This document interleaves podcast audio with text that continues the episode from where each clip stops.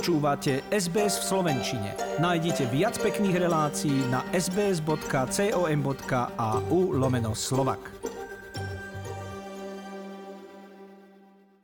Od pondelka bude na Slovensku platiť lockdown pre nezaočkovaných ľudí. Nové opatrenia sa dotknú obchodov, práce, hromadných podujatí, bohoslúžieb, športu, gastra, ubytovania aj fitness. Ľudia bez vakcíny sa dostanú iba do lekárne, potravín či drogérie. Do práce budú môcť, ak sa dajú otestovať. Očkovaní ľudia a tí, ktorí ochorenie prekonali, budú naopak slobodnejší, aj keď podľa nového covidového automatu sa zníži celkový počet ľudí, či už na hromadných podujatiach, bohoslúžbách alebo športových podujatiach. Aj preto sa strana es a es pri hlasovaní zdržala. Hovoríme, že očkovanie prináša slobodu, tak potom nemôžeme súhlasiť s tým, že príjmeme dokument, ktorý situáciu pre očkovaných zhorší. Preto sme sa zdržali. V nemocniciach je takmer tritisíc pacientov s kovidom devätnásť alebo podozrením naň. Z nich osemdesiat percent je neočkovaných a doplácajú na to aj necovidoví pacienti, keďže sa nevedia dostať na plánovanú operáciu. Hovorí minister zdravotníctva Vladimír Lengvarský. Čo nás veľmi mrzí, ale verím tomu, že spoločne pochopíme a spoločne budeme dodržiavať všetky opatrenia, ktoré sú automáte nastavené a spoločne si ich budeme vynúcovať. Na nové opatrenia bude aktívnejšie dozerať polícia spolu s regionálnymi hygienikmi.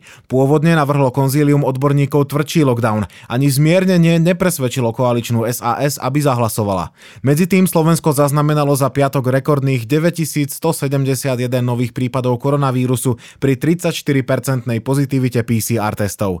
Doterajšie maximum bolo osemtisíctristoštyridsaťdva z útorka. Počet hospitalizovaných s covidom stúpol o päťdesiatdva na dvetisícdeväťstodeväťdesiatsedem, pribudlo tridsaťsedem obetí. V Banskobystrickom kraji sú napríklad voľné pre covid pacientov už len dve umelé pľúcne ventilácie.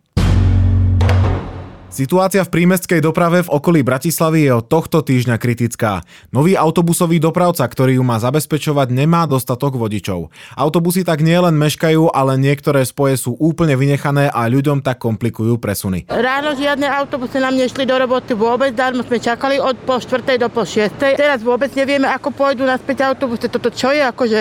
Čistá nádhera. Namiesto toho, čo som mal cestovať hodinu a pol, budem cestovať asi takých päť hodín. Generálny riaditeľ spoločnosti Arriva Lásaj Ivan avizuje postupné sanovanie situácie. Môžu počítať s tým, že od dnesného dňa sa to bude stále zlepšovať. Podľa zmluvy mala Arriva už pätnásteho novembra vypraviť deväťdesiatpäť percent spojov. Dodnes to tak nie je. Stále nemajú dostatok vodičov. Prepravca tvrdí, že o pomoc požiadal pätnásť iných firiem.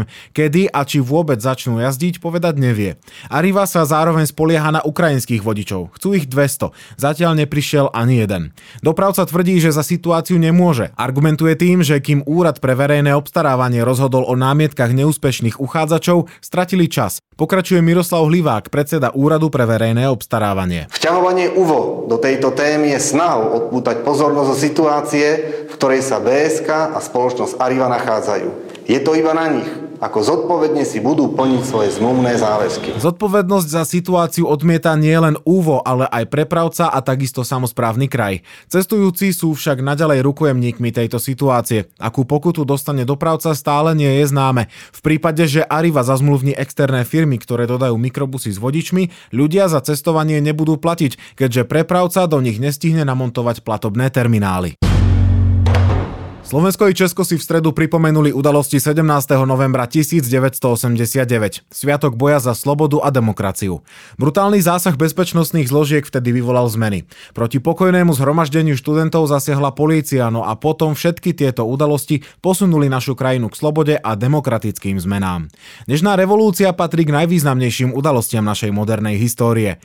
Mimoriadny význam vo vtedajšom dianí zohrávali študenti, ktorí sa stali oporou demokratizácie. Podľa Petra Weissa, bývalého predsedu Komunistickej strany Slovenska, sa atmosféra vo vládnucej strane zhoršovala už na prelome rokov osemdesiatosem osemdesiatdeväť. Situácia v tom septembri osemdesiatosem vyzerala veľmi zle, dôvera vo vedenie strany a tak ďalej. Komunistická strana navonok zmeny odmietala. Spoločnosť si preto začala hľadať vlastnú cestu ku slobode, hovorí Martin Bútora, zakladajúci člen Verejnosti proti násiliu. Rozmanité prúdy, rozmanité skupiny ľudí, ktorí takým alebo onakým spôsobom sa stavali proti proti režimu, ale netvorili politickú opozíciu. Potreba politickej zmeny bola citeľná. Jej rýchlosť a rozsah však boli ťažko predvídateľné. Opäť hovorí Peter Weiss. Ja osobne, keď som bol na tom na bratislavskej líre v v športovej hale na Pasienkoch a bola tam Joanne Bess a vyplí Václavovi Havlovi e, mikrofón, e, tak som e, vtedy manželke hovoril, že no, padne, to, padne to na Deň ľudských práv desiateho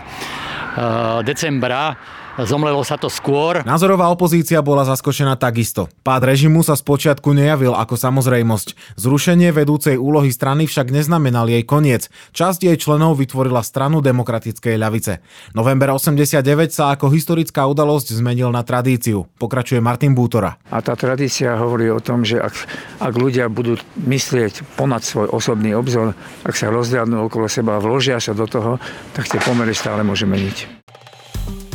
Páči sa mi? Zdieľajte, komentujte, sledujte es bé es v slovenčine na Facebooku.